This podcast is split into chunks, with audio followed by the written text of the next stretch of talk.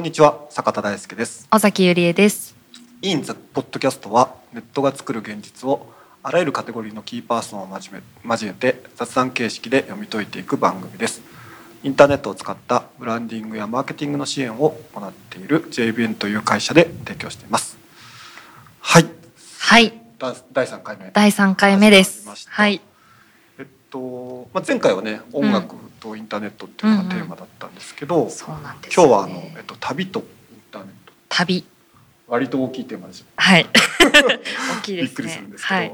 あのインターネット以後ですねあの、うん。まあ、当たり前のようにその旅でうんうん。旅前に情報収集しませんか、あしますよ。ね。調べますよ。はい。で宿泊先の予約とかうんうんうん。あのしますよね。あと、えっと、行った後にえっとまあ旅の思い出を、まあ、SNS に書いたりとか当たり前のようにやってますそうですね。うん。やります。どんな風に使ってますかインターネット。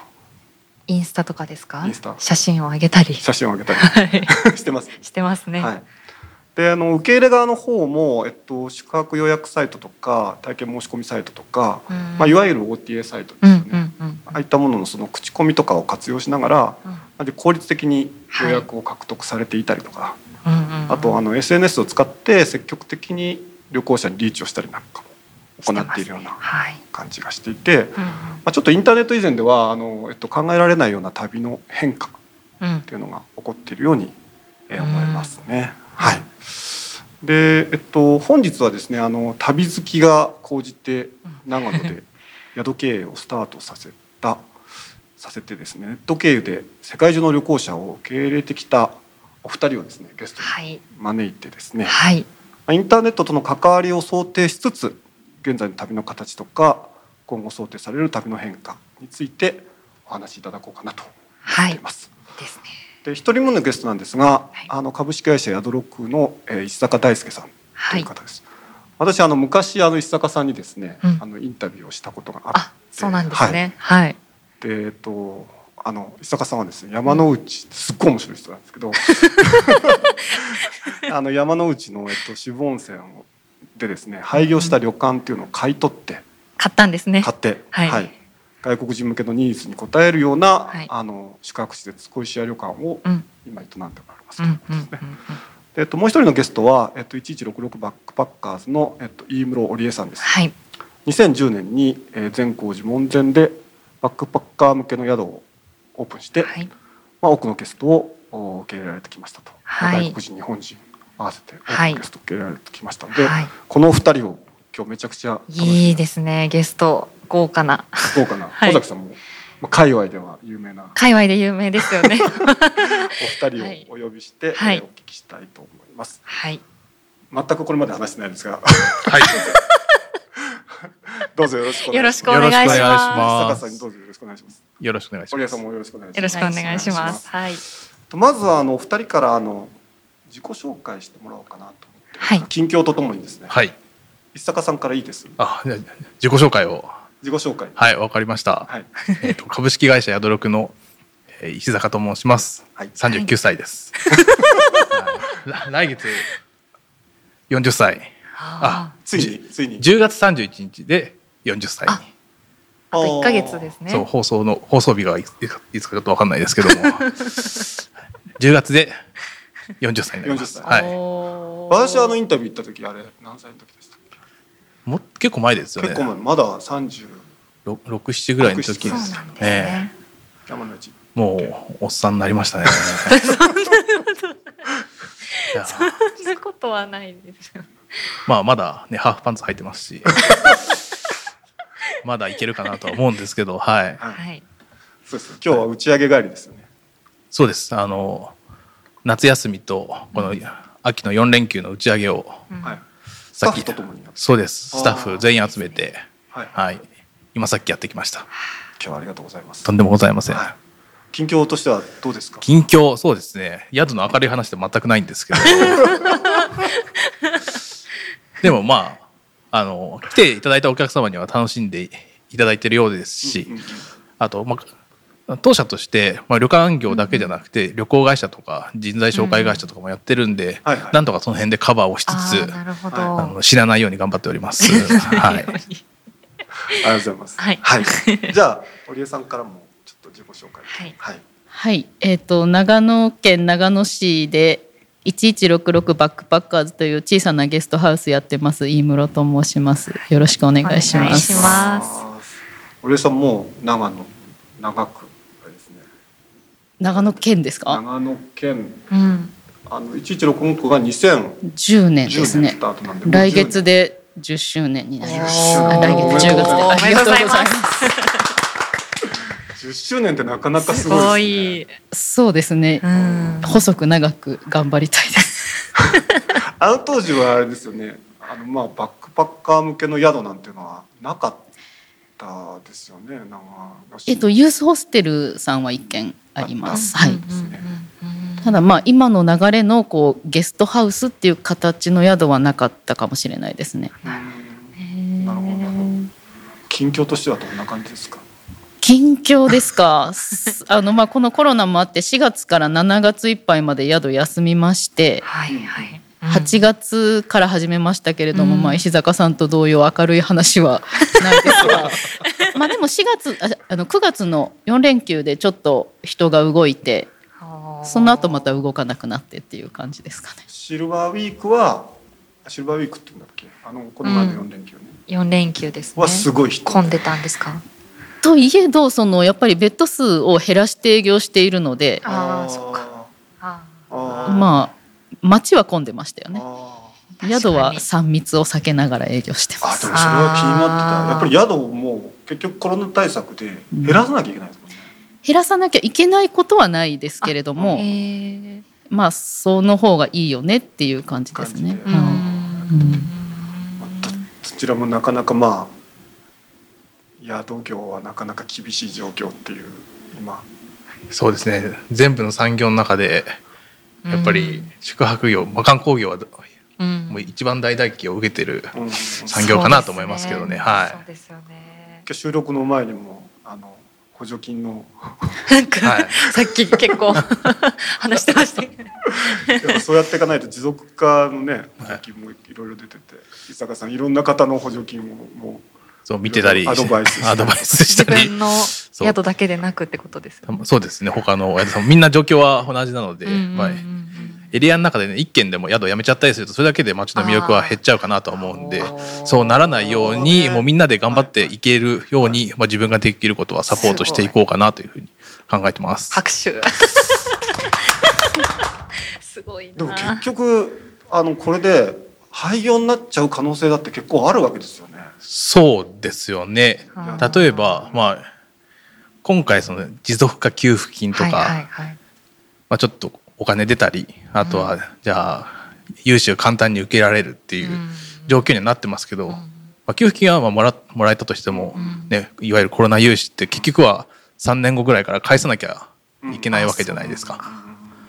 そうその時返すお金あるのかなっていうのが 怖いとこは怖いですよね。でまあ今回のコロナっていうのがいつ終わるかっていうのがまだ見えないうん状況なんで、まあ、この辺で終わってあとはお客さん元に戻るよっていうんであればそ,、れによって事業計画を立てればいいと思うんですけど、うんなかなかそういうわけにはいかないと思うんで、うん先が読めないとちょっと怖い。かなというふうに思いますね。ななので本当に極力うん出費を減らして、うんっていう体制を今作ってるところですね。あとは別のところで売り上げを立てられるようにっていう。ああ、なるほど。別の売り上げの柱をね、はい持っていかないといけない。そうですね。うんそうですね。なかなかシビアな話。今まだコロナ続いてるから大変ですよね。そうですね。うんうんうんまあ、そんな話も多分これこの後もね出てくるかなと思うんですけど、はい。なんかお二人なんですけど、うんうんまあそもそもあの長野県出身の方ではなくてお二人とも？お二人とも、おうんはい。で長野で始められて、うんうん。でお知り合いなんですよね。そうです。10 2015年ぐらい、あの、自分が小石屋旅館を立ち上げる前に、はい。この長野県のその、はいい、わゆるゲストハウスの状況どうなってるのかなと思って、はいはい泊まりに行ったのがはい。おー1166さんなんですよ。すごい。いいところに泊まりそうです。あんまり記憶ないんですよ。なんか気づいたらもう知り合ってたみたいな。でもそうだったんですね。泊まりに来そう泊まりに行きましたねはいえその時なんかこう聞いたんですか？インタビュー声でも声自分もなんかあんまそんな あれ？あれ？本当にどどっから？でもなんか名刺をもらった記憶はあります。どっかで。いつだったか、うん。うん。まあ多分宿にはまあ泊まらせていただいて、うん話はさせていただいた記憶はありますね。でまあたびたび伺ってアドバイスをいただいております。アドバイスをじゃないですております。お茶したりランチしたり。女子会。女子会じゃない。女子会。的な。女子会的なね。ランチ会をやったりして。ます。ランチ会。はい。なんかそういうその長野市内のそのまあ今言ったゲストハウス系とか、まうん。あ、小規模宿の方たちって結構仲いい？そうですね。あのなゲストハウスでなんかこうやり取りは結構多いんですけど、うん。うん加えてなんか石坂さんゲストハウスじゃないからどういう立ち位置かが難しいんですけど、でもここともう一人ね同い年の宿の人がいるのでうん。結構そのメンバーは合いますよね。そうですね。あうん、一応うちは旅館とゲストハウスの中間みたいな立ち位置でうんやっているのがあって、1166さんすごい参考にさせていただいて、えーまたまた。またまた。経営させていただいておりますけれども。や なるほど。っぱさ年が近いっていうのははい。同じっていうのはもそううですね。同い年。あこれでバレるじゃないですか。私 今年40歳。言ってないのに。年齢不詳ですけど、はい、大台に乗る大台に乗ります、はい。大台です全然見えないですねお二人とも。ねえ若い若くて。いやいやいねやいやいや。すごいですね。うん全然この状況もなんか楽しんでるようにもう見えるようなすごいニコニコ。ね多分いね一生に一回ぐらいしかないですからね。こういう状況。ああコロナのね。ね状況ね。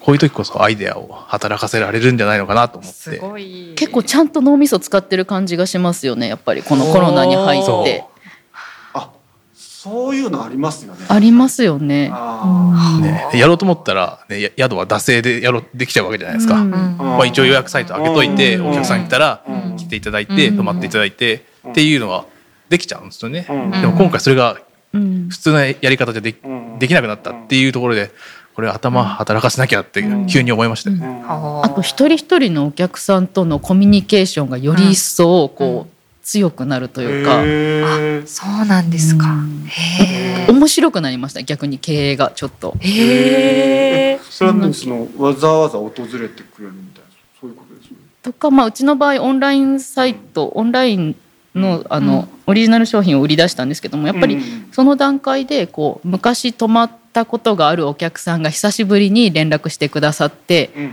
そこでまたこうつながりが一層こう強くなるというかコロナがなかったら多分このなんていうんですかね、例えばその方はうん。昔はよく泊まりに来てたけどうん。こう結婚して子供生まれて今旅行に行けるタイミングじゃないみたいな、うん。そういう方がこのコロナがなかったら多分つなうん。つながり直せなかったっていうようなつながりが結構やっぱり今回あったので、うん。そういう意味では面白いなと思って。それは今言ったその結局結構その宿泊者が落ちてきて、うんこれなんかやんなきゃいけないってことでオンラインの EC ショップをやられてってこと。でそれがきっかけで昔来てくれた人とまたかなり助けられましたね昔来てくださってた人たちに。だから EC サイトがなかったら多分そういう人たちともう一回つながり直せなかった。なるほど、うん。あの時泊まったうんうん。あの宿うんあのおうんじさんのところにちょっと支援したいし、うん。もう一回つながってみようかなみたいな。やっぱりゲストハウスのいいところってそういうこう個々のお客さんとのコミュニケーションが強いので、うん。泊ま宿泊した後でもそういうつながりがつながるって言ってます。へー。うん。面白いですね。すごいな。伊坂さんのとこもそういったなんかこうコロナだからこそ変わったこととか頭使ったこととかそういったこともなんか出てきます。そうですね。小石屋旅館だともう一軒やってる秋山郷優先閣、うん。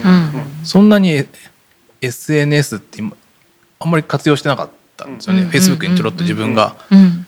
書いたりするぐらはいだったんですけど、今回こういう状況になってどうやったらお客さんに来てもらえるかなと思ってうん考えてうん。ちょっと更新の頻度を上げたりうん。しましたよね。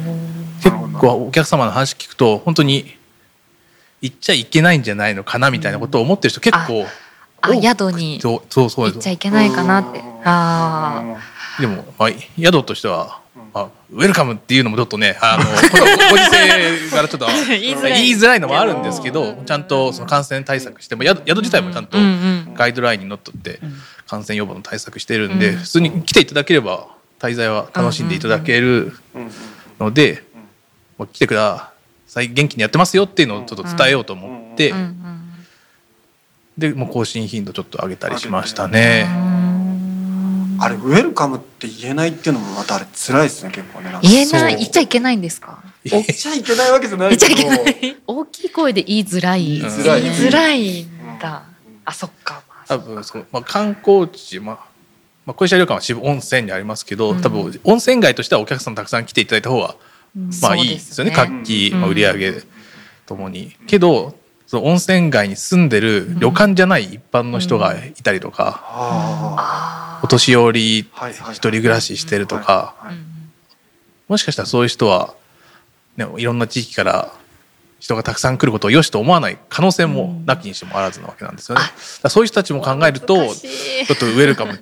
もうそっか。ちょっと言いづらいかなっていうのはちょっとこちらの方も考えますよね。なるほど観光の事業と事業者としてはもうめっちゃ来てっていうのそうですよねは伝えたいんだけれども、まあ、エリアのことを考えたりするとススムーズにちょっとウェルカムってなかなか言いづらいなっていうのは、まあ、実感として感じましたよね。でもその旅行者の側もやっぱり今先ほどおっしゃってたんですけどやっぱ行っていいのかなみたいな気持ちっていうのはやっぱ結構多いでしょうねそうですね。やっぱりテレビで見てると自粛警察がたくさん長野県にはいるっていうのがなんか なんか伝わってたみたいで。そういいうのがあるからちょっと行きづらいなとかちょうど昨日一昨日にもうちのあの SNS にも誰かお客様が書いてたんですけど、うん。やっとうんうん。あのあ行けるようにな GoTo トラベルも始まってい行けるようになったので行きますって時に自主警察も多分いないだろうしみたいな。っていうふうに書いてあったんで、そう多分そういうのもあったんじゃないのかなと思いますけどね。まあ、確かに生きづらいような雰囲気はありますよね。あるうよね。ん。なんなんとなく自分たちも行きたいけど。行きたいですよね。行けないんだよ。でもあれ県内の観光客の方に向けてのなんかこうキャンペーンみたいになったじゃないですか。そうですね。ああれは結構来たんですかね？なかなか県内の。7月7月ですね。6月7月6月。復興終わりで7月はディスカバー新州、ん。はいうん。あれは本当に県内のお客様すごい動きましたね。そうなんですね。温泉街としてもあれこんな長野県内の人お客様いたっけっていうぐらい。県内の人だけで経済が動いたっていう。へのはみんなそへー。どの宿も言ってました。はい。えへえへすごいですね。なるほど。それは本当ありがたかったですね。へもう長野県には感謝をしたいぐらいです。お礼言いたいですね。大きいですからね。本当になんか大きさはすごいありがたいなと思いますよね長野県の。あーへえなるほど。まあ長野県って言ってもねもう北進とまあね本当に、ね南進とか本当に同じ県かみたいなあそうですそうです。ねうん。なりますもんね通常期コロナ関係なくうちあの通常期から一番多いの東京の人でその次長野県内の人なんですよ。ええそうなんですか？通常期で。そうなんですね、えはい。なのでありがたいですよ県内の人が動くのは。今年7月織江さんとかも結構来られました？休館してるんですようち。やってないんですよ。さっきで多分多分あのうちはやってても来なかったと思いあますやっぱりそうのん。ちょっと、うんなんて言うんですか？この温泉地とかうん。中山間地の人が少ないところに行くと思いますよね、あああいうのは。人混みを避けてね、わざわざ街中うんの相部屋の低価格のゲストハウスに割引使ってはいかないですね。うちが休館した判断は間違ってなかったと。はあ。うちその旅行業もやってるので、結構お問い合わせで、うんうん渋温泉の,、うん。あの旅館さんの手配だったら全部やりますよっていう形で、うんあの旅館さんにもお伝えしといたんですよ。うん。そしたら結構その旅館さん経由でうん。あの申し込みが来てこのお客様泊まりたいらしいから手配してあげてっていうのがあってでへえ 7, 7月のディスカバー新州なんですけど、まあ旅行会社に「あなたの会社は割り当ていくらですいくらまでだったら売っていいですよ」っていうのがあるんですけど、それうちの会社早々に売り切れたんですよ、はい。はい長野県内に、えっと事業所が旅行会社の事業所が180ぐらいあるのかな、はそのトップ10ぐらいに入るぐらいでそこを売り売り切れましたね。え石坂さんがその宿の手配をしてるってことそうでなんです。すね。他の旅館さんの手配もはやもはや。もはや。温泉街の旅行会社っていうのを温泉街の旅行会社。をやってましたね。早々に売り切れて。そうです。はあ。完売って出てましたねあの長野県のそう事務局のホームページには。はなんだ。そのエリアに石坂さんいなかったら手配できてなかったですい、よねまあ、しづらかったのはねね。あると思いますけど。そう。渋温泉で、まあ、旅館やらせていただいてるんでうん。うん温泉街の旅館の特徴全部わかるんですよ。うんうん。あの建物が綺麗なところ広いところ新しいところ、うんうん趣があるところご飯が美味しいところ、うんうん安いところ、うん。エレベーター付きか付きじゃないかとか、うん。全部頭の中入ってるんで、すげだからお客様から 要望はこう渋温泉に泊まりたいどこがいいっていうリクエストが来るんですよ。うん。その時に、うん。じゃあ何を一番重視するんですかって話をして、最高じゃあご飯って言ってじゃあじゃあこの旅館が一番あのお客最様から評価高いですねって言うとそこ泊まってくれたり。はいはいはい。でやってるんで結構スムーズに予約までつながってはあ。すそんなことやってましたね。お客さんいない時へえでもそのそういう話もえっとあるし、もう石坂さんって本当いろんなことやってて、うん今度なんかあのなんだっけなツアー？はいまたぎでした。そうですまたぎまたぎ養成講座っていうのをねちょっとやります。ちょっとどどんなツアーかちょっと教えてくれないですか？どどえっとあのこれはあの観光庁のあの事業の一つになるんですけど、またぎを、うんまあ、境村の秋山郷というエリアでうん。養成しようという事業なんですよ。であのもともとの話はそのまたぎっていう人たちがいて、うん。簡単に言うと商売漁師ってうんうんうん。またぎの人たちは言うんですけど、うん獲物を取ってそれをお金に換える。昔からいるあの漁師さんですね。で今も秋山郷にはいるんですよ。ううん。んけどもうみんなもう60過ぎの人が多くてうん。次世代がいないんですよね。うん。じゃあこの次世代どうやって育てるかっていうのでちょっと悩んでるまたぎの人たちがいて、うん。で今年の1月2月コロナになる直前ぐらいにうん。大学生に向けてあのハンティングツアーみたいのをちょっと企画してやったらうんすごい反応良かったんですよ。あれこれってもしかして可能性あるんじゃないのかなと思って。うん別に、まあ、境村の秋山郷に住んで、うん。またぎになれっていうのはちょっとハードルが高いので、まあ普段は東京に住んでて、OK よ、うんで仕事してるんだけど、うん冬にな冬になってまたぎのあの親方に「はい集合」って言われたら、みんな東京から集まってで銃持ってへあの狩猟に行くっていう。それをそうやって次世代を育てていくのはありなんじゃないのかなと思って、今回この観光庁の事業に申請したらたまたま通って OK 出て。OK 出た。本当にいいんかなと思ったんですけー本ど当にすごい。それをやる。やるんですね。すごい話だなと思って。て。なんか、うん。なんかその今の石坂さんの話聞いてい。て、そのまたぎでその大学生が興味を示すとか、うん。まあ人が集まる。うん。でちょっと前までは考えづらかったんじゃないかなと思っていて、うんでそれはなんかその、えっと、ちょっとまあ例えば今インターネットの話戻すんだったらそのインターネット以前はやっぱりそんなことがあり得るのかと気うん。づけなかったんじゃないかなと思ってるんですけど、うん。やっぱすごいニッチなとこですよね。ニッチな情報が。メジャーな、そのツアーのルートじゃないないじゃないですか、うん。またぎハンティングをやるっていうの そうですうん。ねでもやっぱそれにピンとくる人はうんいるんですよ、うん。まあ、ネットでそれをそれこそ告知したら、うん。ねまあまあ、みんな日本人使ってると思うんでその中のうん。0.001%でも、うんあこれいいなと思ったらそれだけでももう数百人数千人来る可能性がうん。あるわけじゃないですか。すごい話だなと思っていてななかなかね。そのまたぎの情報はネットにしか載せてなかったんですか？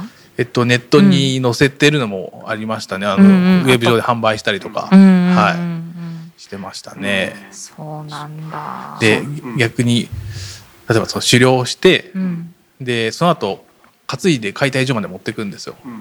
でみんなで解体、まあおまあ、お手伝いぐらいなんですけど、うんするんですけどそれって多分 YouTube じゃちょっと見見れないですよね。見れないですね。多分アカウント止められちゃうと思うんですよ。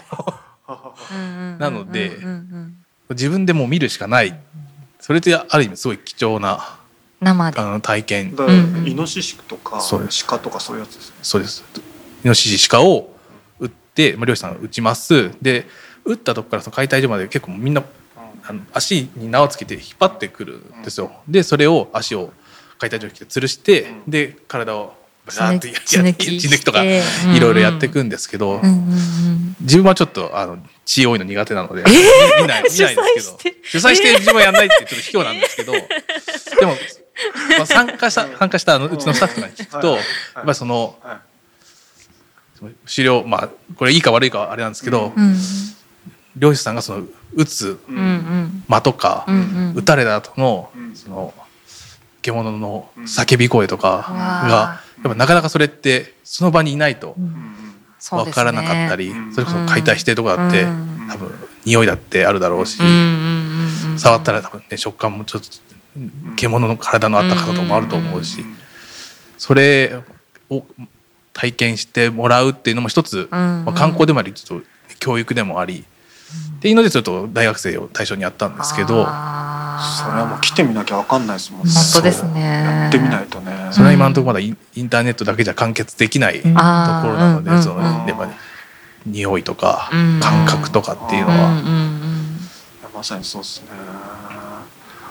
あの俺さんどうですか？そういったその旅のそのあり方っていうのに関して言えば、うんまあ、インターネット以前ってやっぱりその、まあまあ、まさに観光地みたいなところをこう巡るのが旅っていうようなうん。状況だったような気がするんですけど、今言ったそのまたぎが大学生にちゃんとこうつあの届くみたいな、旅のテーマ自体がかなりこうニッチなところにうん寄ってってるなっていうのは、うんなんかこう体験としてはどうどうですかね？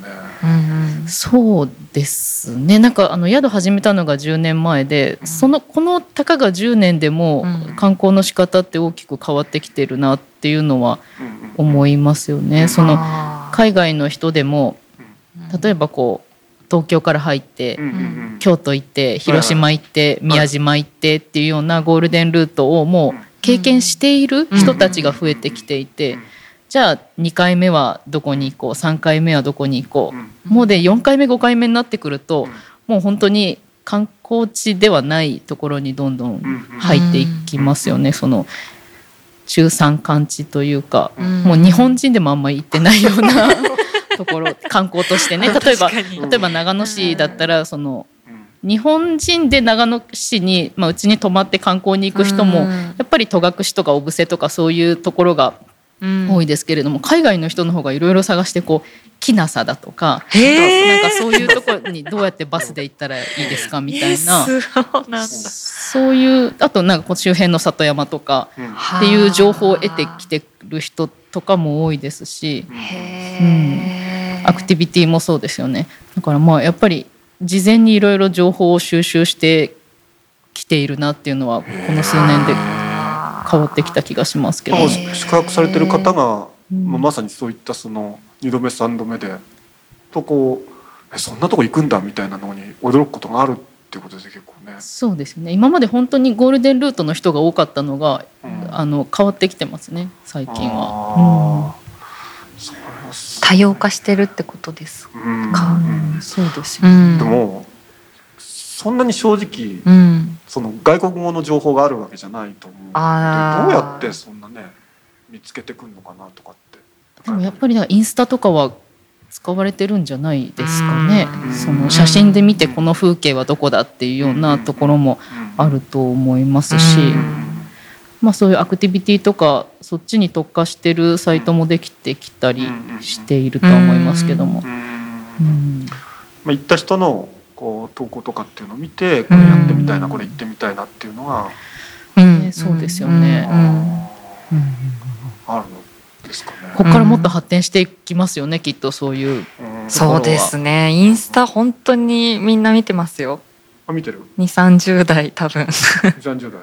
見てる。見てる 旅旅で小崎さんも旅。いやなんか旅とかで調べてないんですよね。あそうなんか見たい人フォローしてる人のとこにたまたま出てきた写真とかであ次じゃあここ行ってみようかなみたいな。たまたま。だから結局そのフォローしている人のなんか価値観みたいなのが重要になってくる、重要ですね、そのフォローしてる人がランダムに上げているなんか化粧品とかもそうだし、全然こうカテゴライズされてない写真をみ多分みんな見てて、たまたま出てきた「何これ超イケてる」みたいな わかんないけど、そういうなんか感覚で軽くいくんじゃないですかね。旅を探してるってわけじゃなくてじゃないとその人の価値あその人のこう暮らしとか生活スタイルとかっていうのが興味あって見てるうちにになんかこう旅のきっかけを見つけ,、見つけていくんだろうなってなんかこうインスタ見てると思いますけどね。違いますか？いやそうだと思う。宿屋としてもそっちの方向でちゃんと情報発信をしていかないといけないなっていうのはすごく思っていて、そのすごい。ただ例えばね、あの善光寺さんの写真を上げるではなくって、そのもうちょっと選んでもらうための理由付けというか、そういうストーリー的なもの、統一感みたいなものがちゃんとこの宿のことを信頼してもらうみたいな。この宿の情報を信頼してもらうみたいなことを意識して発信していかないといけないよなと思っていて。なるほどなるほど。それはねあなるほどね。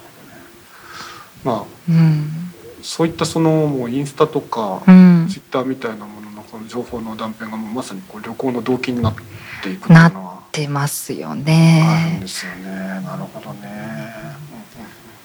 うん、でも写真のが良かったり しちゃうんですよね。この前の話 なんですけど、うん、写真。一番綺麗ですからね 現実よりも、ね、もできるし綺麗に映られるじゃないですか、そう。ストーリーの話も今ああった織江さんからあったけど、うん、いくらでもこうなんていうのかな、うん、まあある意味宿が漏れるっていうか。漏れるねあのなんだろう。ストーリーも上手な人は、うん、あさっき石坂さん、はい、あの物語作るの好きだって。はい、まあ、作れるは作れるんですけど、はい、その時でも実際に来た時にがっかりはさせちゃいけないような気もしそうですね。うんうんうんうん、その辺難しいですね。ね。うん、持っちゃダメですよね。持っていいことない気がする。写真も文章も。なんか正直が一番な気がする、うん、変にデコレーションはしないですね。そのまま載せ載せますよね。でもなんかこう宿でささあ私もウェブ制作会社なのでですね。そうそうですね。私もディレクターとして何でもやってるので、やっぱりこうあの宿の、うんこうすごくこういけてるこう場所をですね、こう選び出して撮影するのとかすごい得意なんです、はい、ああへえ宿だ宿だけじゃないですよもちろん,、うんうんうん、お客さんあの、うんうん、どっかの施設とかする、うんうん、でもまあこの断片的な写真を見て、こう訪れた時に、うん、まあ現実は、まあ、先ほどの石坂さんの話だけど、匂いもするし、まあ、空気感もあるし、まあ、対面のコミュニケーションもあるしっていうところで、まあ、こ多分この情報だけだと多分誤解されるだろうなみたいなのもああ写真だけだと、うん、感じたりする。そうですね。そうそう、うん、どこがうちの宿の売りかとか、うんうん、まあ一応うちもインスタやってるんで写真とか載っけてますけど、うんうん、それってあんま参参考になんだろう。強く売り出してるわけじゃなくて、うん、自分が見てるのはそうお客さんがどこを取ってんのかなっていうのは、いますよね。まあ、こいハッシュタグ小石屋それこそインバンの方多いので「ハッシュタグアルファベットで小石屋」って入れると出てくるんですよね。うちに泊まっていただいた海外のお客様が写真いろいろ上げてるんですけど、こんなとこみたいな。意外と。そう。旅館の壁とか。廊下とか。そう。でも死盆線で言うとまあ、金具屋さんはね多分大体みんなあげるんですけど、路地とか、おばあちゃんとか、おばあちゃん。ポストとかあそこ取るみたいな。っていうのをあげてたりするんで、まあ、特にまあインバの方が多い宿なので、あインバウンドの人はこういうとこ見てんのか、じゃあ宿としてもそういうのをちょっと積極的に上げてみようかなとか、っていうやり方はできるかなと思いますよね。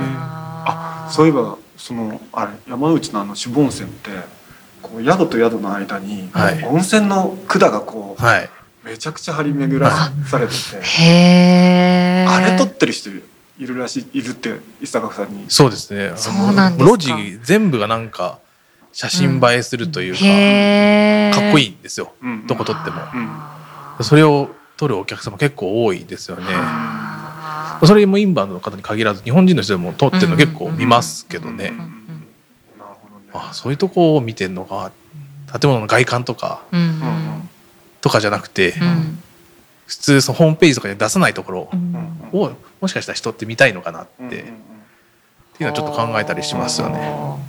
それを見に旅行に行くっていうのもちょっとあるのかもしれないですよね。そうですね。いや面白いな。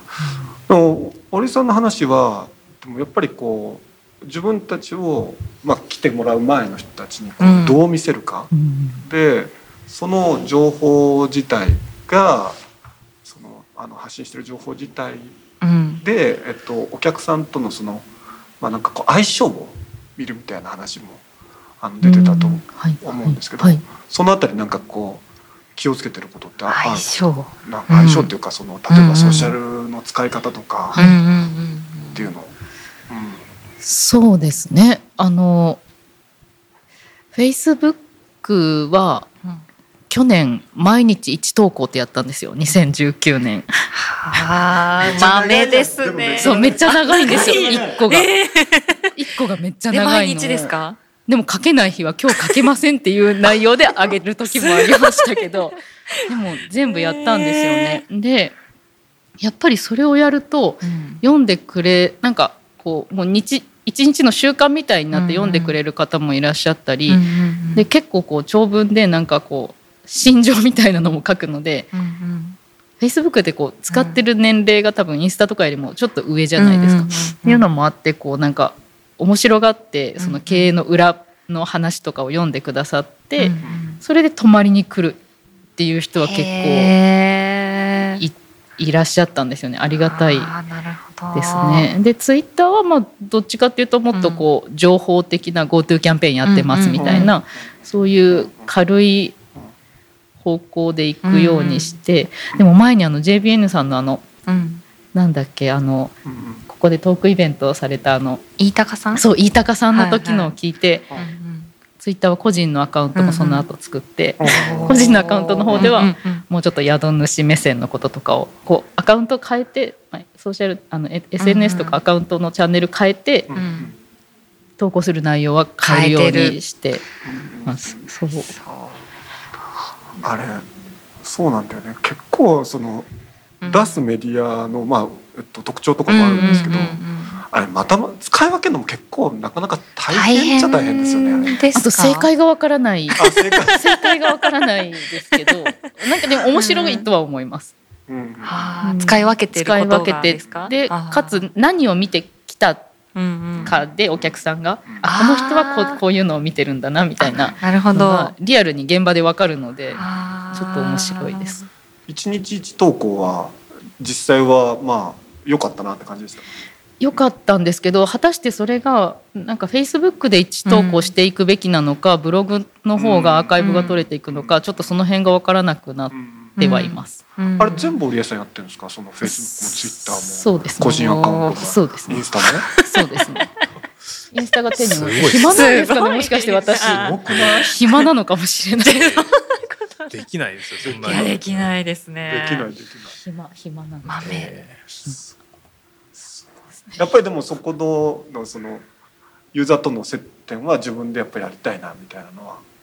いやそこまでないんですけどあのスタッフにやってもらってもいいんですけど、うん、何回も言ってるんですけどやってくれないんですよね 多分この10年私がやってるのが急に自分重荷なんじゃないですか。まあ重荷でしょうね。やれって言われても。あの長文重荷だわ。あまあまあそうですね無理ですよね。無理あれあれはね。多分フェイスブックは自分でやってった方がいいかなと思います。あ、うん、あなるほど。そうです感じです。自分はだだんだんスタッフに任せるように。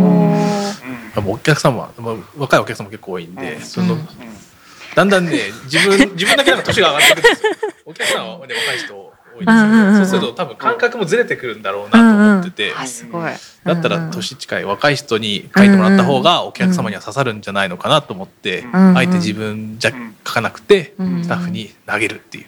だからねうち私がねインスタの使い方をねわからない。言ってましたよね。もうねだからフェイスブックはわかるんですよ。なんか年代が近いから、ね。インスタがわからないの。へえフェイスブックってやっぱ若い人少ないのかな？私は分かんないんですよやってなね逆に。うん。多分織江さんがやってるから織江さんのフェイスブックはあの結構そうつながりが強いですよね。やっぱり実名でやってるから、あそっか。だからあでも1166とかは結構なあれですかいいね数いいね数もあったりするんですよね多分そうですね。もうもはや数えてない見てないですけど、うん。はい、そうそうだと思います。小石田さんもあるんですかね、まあまああのフォローの人はついてきてくれてはますね。ついてきてくれてますね。はい。なるほどね。インスタですね。じゃああと残ですところは。もインスタなんか投稿の仕方もね完璧には分かんない。分かんない。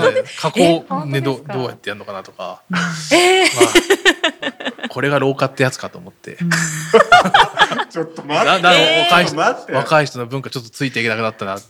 え坂田さんわかります？インスタ。いやもうもうねインスタグラマーみたいなと。こ本当ですか？本当ですかそないれないないないかもねでも別にそんなにあれうんなんかやっていいのかどうかわかんないなんかストーリー 例えばストーリーでうちをハッシュタグつけてくれてる人の、うんこれはリポストとかなんかコメントとか何かしないといけないのかほあっといていいのかとかそういうのが。ストーリーのストーリーとかありますもんね。そうなんかそれはどういう時にそれをするんだろうとか。ー これをやったら相手に失礼なんだろうかインスタのマナーが分かんないですよね。そうなの。そうなのそうなの。そうなんですああツイッター、フェイスブックは全然大丈夫ですね。もう10年ぐらいやってますしね、うん。うん。インスタはわかんないですですって。インスタはどんどんまた進化してますもんね。確かに。ね、うんうなんかん今機能も結構追加されてなんかそのストーリーとかを使う人がすごい増えて増えてる24時間で消えるですけど、はい。それはわかります。ギリギリわかりますでなんか結構いろんなスタンプとか増えてきて、うんそれがまあまあおも面白いその写真と相まった時に面白いみたいな。でみんな見てるうんん。ですよストーリうんー。で何人既読とかバンって出るんで、はいはいあ誰が見てるとかも分かるんでうんなんかこうああこの人たち見てるねみたいな。上げやすいですよね。うんうん。うんあのいえっとフェイスブックとかツイッターとかのあの分析ツールみたいなの使ってます？あんまり。あんまり使わないですけど。全然。全然使ってない。そう本当はねやっぱそれで分析した方がチラ見はしますね。思います。多分御社がそれ得意だと思うんえで。すけど、えいやいや。いやそんなことない。でね。ああなるほどね。でもなんかフェイスブックの話とかも今あったんですけどなんかこう、えっと、基本的にフォローしてくれてる人はお二人の活動とかその宿にすごく興味のある人たちだなとは思うわけで、そこの人たちがまあ直接その自分たちが考えてることをこう届けることがあのできるんですよね。うん。なかなかなんかいいツールなんだろうなとは思いがね。思いがね届く。ううん。ん。思いが届くなとう思って。んでなんかそのその結構私もよく分かってないところなんですけどや宿宿を経営してるとうん。基本リピーターであの待っていくんじゃないかなとか外から見てて思ったりも、えっと、してたんですけどそういった時にああいった、えっと、ソーシャルツールってその来てもらった人とコミュニケーションとってすごい便利だなっていう感じはしてるんですけどね。うん。どうどうどうなんですかね。やっぱりあのえっとなんだろう。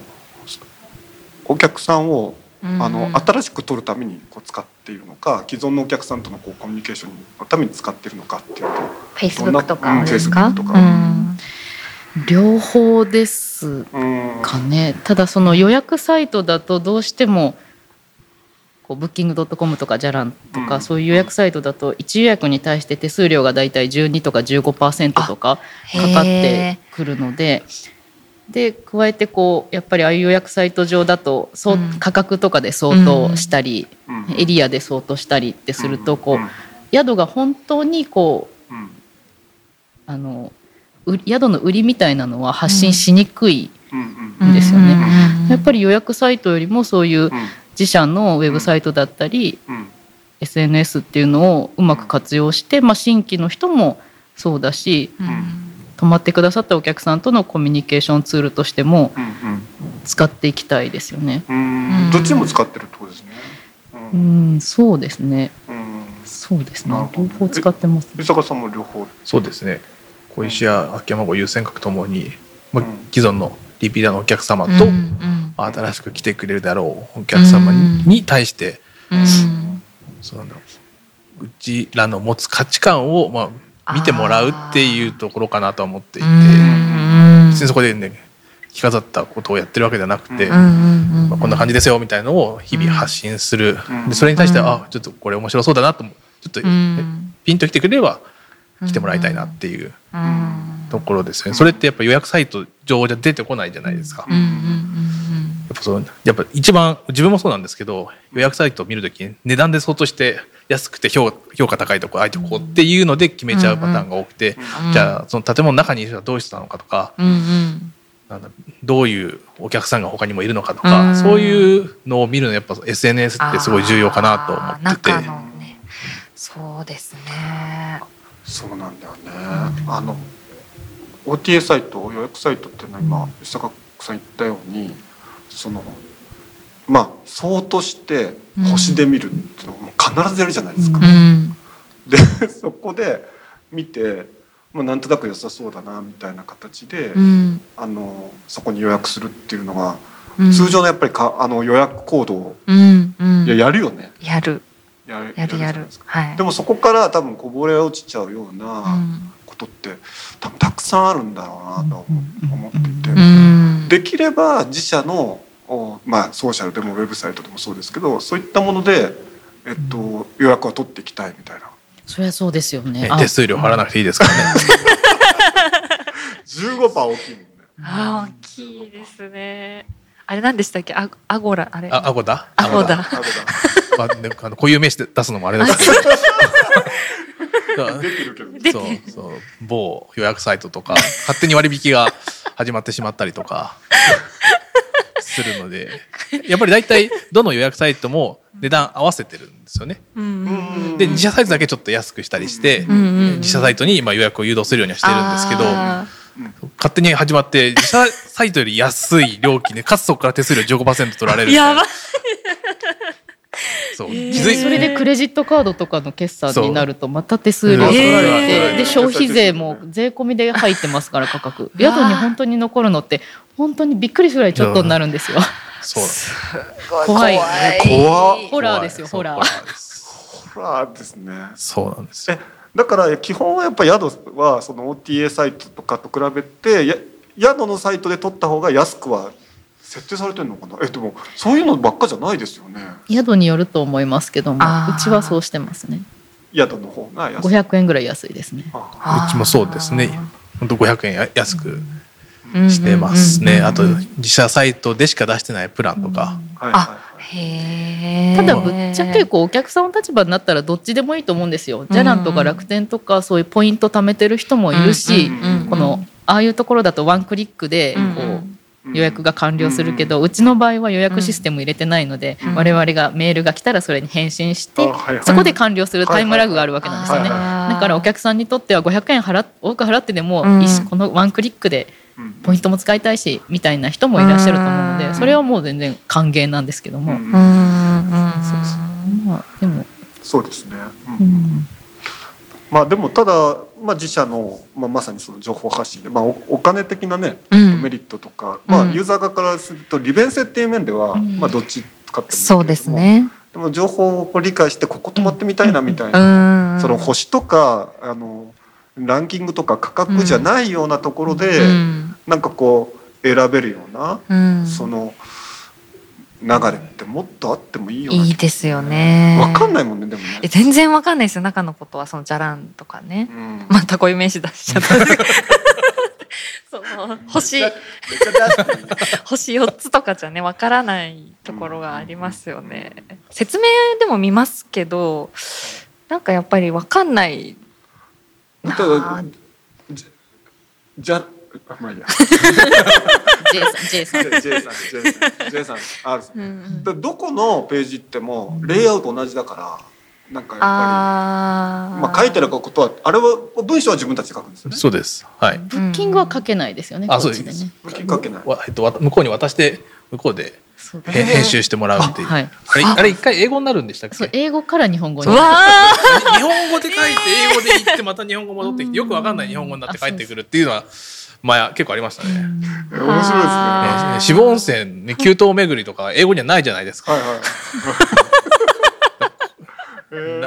えそれ一回英語になったやつが日本語になるんですね。そう給給湯巡りっていう文化があるってちゃんと伝えとかないと、うーん。なかなかちゃんと意訳してくれなかったりもするし、そういうのはちょっとね手間。自分たちの伝えたいことがもしかしたら100%お客さんには伝わらないかもしれないですよね OTA。うん。うんうん。それは自分のところで情情報発信すれば、うん多分自分たちの思ってることがそのまま伝わるんっていうのはあるかなと思います。はい。うん。まあすごい OTA ディスリーが始まってる。ちょっと今。でもとはいえとはいえお二人がその宿を始めた時は OTA に結構。いやそもちろん その辺ちょっと言っといた方がいいんじゃない？ですかやっぱり全く、ね、知らないはい宿の自社サイトで取るってなかなか怖いものがあると思うんですよ。はいそこでやっぱりそのうん OTA の重要性っていうのはあって、うん。そうですね。そうそれでまあ、まあいいなと思ったら全く知らない人でも、あこういう社でいいなと思ったらそれで予約してくれるわけで、うん。それはすごいあ,、りがたい。そね。そのための手数料。うんうんだとは思ってるんで、別に手数料がぜ全部悪っていうわけではなくて、うん。そういう知らない人にもリーチできるっていうのは、OTA の、うん。ね、本当いいところですよね。うん。うん、OTA だと伊坂さんが、えっと山之内ではい。始められたと小石屋とかでやられ始められた時に、うん、えっとお使いになられた OTA どうどんなんだったんですか、まあ、す純粋な OTA ではないですけどあの、うん。いわゆる民泊の Airbnb ですよね、うん。一番初めに使い始めたのは。うん、うん、でなんで使ったかっていうと2015年のその8月当時はまだ誰も山之内でやってなかったんですよね。はい、エアはい、はい、うん。Airb やってなくて、うん、うん、でそこで乗っけることによって、うん。Airb で山之内で宿探してる人っていうともううちしか検索されないわけじゃないですか。か ら強い。はいはい。1分の1だから強いんですよ。一分の一。まあ正確には多分2件3件あったと思うんですけど、うん。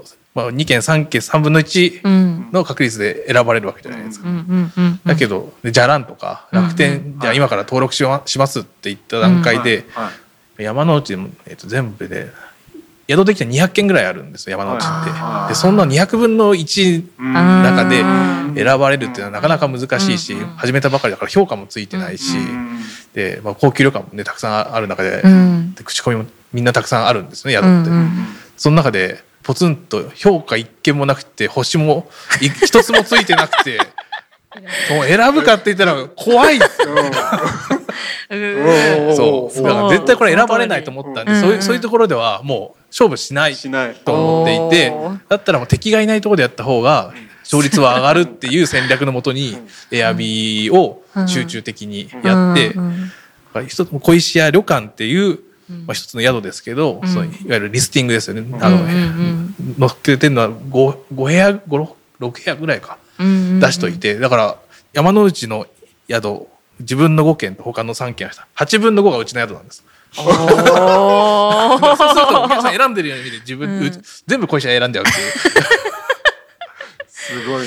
戦略ですね。はいでもそれをやることによって、まあ、早めにやったんで、うん。口コミも、ね、レビューもすごいたまるんですよ、うんうんうんなので山之内では圧倒的に今レビュうんー多いですし、今評価もおかげさまで高いですよね、うん。そうするとまあ選ばれやすいので、うん。はあ一番ありがたい。プラスエアビーは手数料3%なので、おー。そこは低い。ありがたい。はでもそこで民泊のあうんうんうんうん。あのサービスを使うっていうのがやっぱうん。石坂さんいい。なかなかか。の戦略家 で敵いるとこで勝負しないすごい。それが自分のモットーです。もっと敵いないとこでやる。で一回星がつき始めちゃうとそこに人が来るしさらにこういい循環になる。そうです、それを狙ってやってます。ごしたいわ。すごい。敵が勉強になります。えいえいえ。敵がいないところで勝負するんうんですね。そう。ですね。秋山郷もまさにそれですからね。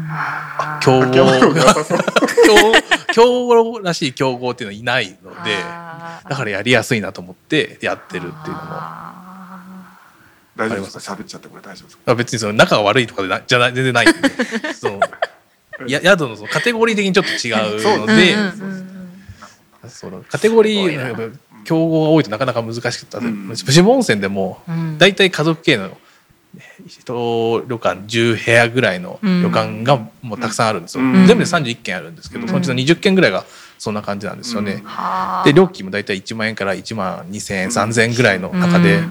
ここで勝負するのもまあ難しい、うん。もうお客さん常連のお客さんもそういうとこついてるし、なのでうちはその価格帯からは外れて勝負するっていうのをやってます。いやー戦略的ですねいやなるほどね。石坂さんも森江さんもうん宿始める前は相当そこ聞きい。たいそこね面白いんだよ。マーケティングをやってきた方々なんですか？そっか堀江さんね、うんええ新幹線のところで、うん確かなんかこう寝泊まりしたとかそういう。寝泊まりはしてない。寝泊まりはしてない。ですけど。まあでもホームで出たところでこう、うん。なんかね大きいスノーボードとか持ってくる外国人がどっちに流れていくかとか、なうん。どのぐらいの時間とかそう、うんにまあ観光客が流れてくるかとか、うんどっちに向かうかとかっていうのは見たりはしてましたけども石坂さんみたいなマーケティングはしてないですよ。いやいや自分も別に計算してどうのこうのっていうのは全然石坂さんは多分平和が好きな感じですよね。戦いたくない戦いたくない。敵を作らない人ですよねすごい。すごいえどれ堀江さん何やったるぜみたいいやそんなことないですけど。な。来いよ来いよみたいな。いや私もハトハト派です。あの平和主義者ですけど。あハトハトの方ですけど。はい。いやでもそういう方がいいと思うんですよ。仲良くやりたいですよね。みんなと。うん。なるほどね。うん。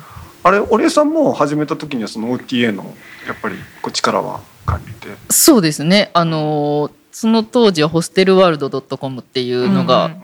一番海外のバックパッカーにはメジャーだったサイメジャーなサイトなんですけども、うん。そこに出してただうちが出すタイミングで出してた宿が、まあ、みんな1泊2食とかで価格も結構8000一番安いところで8000とかでしたかねなんかそういうところにいきなりうちが開業当時2600円で始めたのでうんそれを突っ込んだ時に結構その1個上の8,000円ぐらいの値段の宿からは「お前か!」みたいな感じで会った時言われたんですよね。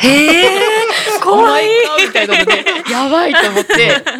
でもその後半年後に東日本大震災が起こってその時にねあのそこのお宿とは仲良くなれたんですよね。あの結構連携連まあ、やっぱりその1泊2食で個室の宿とうん。ゲストハウスでは客層も違うんですけどうん。もともとそのバックパッカーたちも選択肢がなかったからそっちの1泊2食の方に流れてたわけですよね。うん。でもそういう人たちがやっぱりうちができたことで素泊まりで良かったんですよみたいな感じでうん。2600円に流れてくると。うん。でその時にやっぱり8,000円の宿としてはお客さんが減ってこのちょっとイラッとする部分はあったと思うんですけども、うん。でも結局やっぱりうちも満室になったらそっちを紹介したりだとか、で東日本大震災の時にはお互い大変だよねどうするみたいな話ができたりだとかして、うんまあ、なんか時間をかけてうん。仲良くなっていくっていうのはありましたよね。うん。でまあ今はもう本当にサイト自体に登録の宿もどんどん増えてってるので、うん。うんうんうん。なんか別にねその喧嘩するようなこと。もその当時ホステルワールドに登録したのはもうほぼその2件あとは駅前のビジネスホテルとかもあったかもしれないですけども、うんうん。どうだろうなかったかな、ああうん、ちょっなるほどね。とそうですね少なかったですね。なるほどなるほど。なんかまあなかったんですよそういう、えっと、バックパッカー向けの宿でうん。ホステルワールドに出してる宿が。うん。なので、まあ、うちが開業の時に出したタイミングでうんすぐにお客さんは入りました、そうかだからバックあパッカー向け宿自体がなかったうんから、そうですうんね値段が違いました。そうそういうことですよね。うんなるほどね。いやーなかなか面白い。面白い話ですねたくさん聞けるんですけどね。これまだ時間大丈夫ですよね。もうすすぐ1時間ですかねあもうすぐ1時間。あそっかそっか。もうもうすぐ1時間なんだ。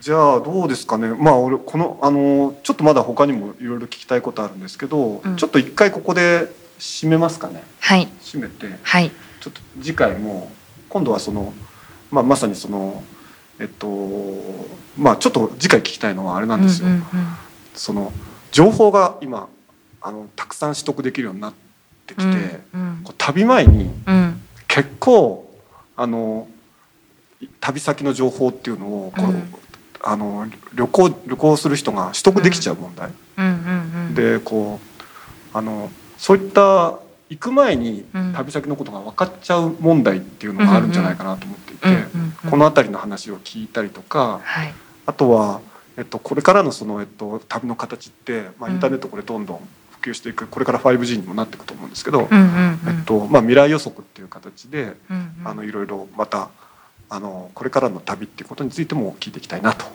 っています。はい、ではあの今回あのすごい面白い話聞かせていただいたのでまた次回、えっと、はい、次またお二人にお聞きしたいと思います。今日はありがとうございました。はい、ありがとうございました。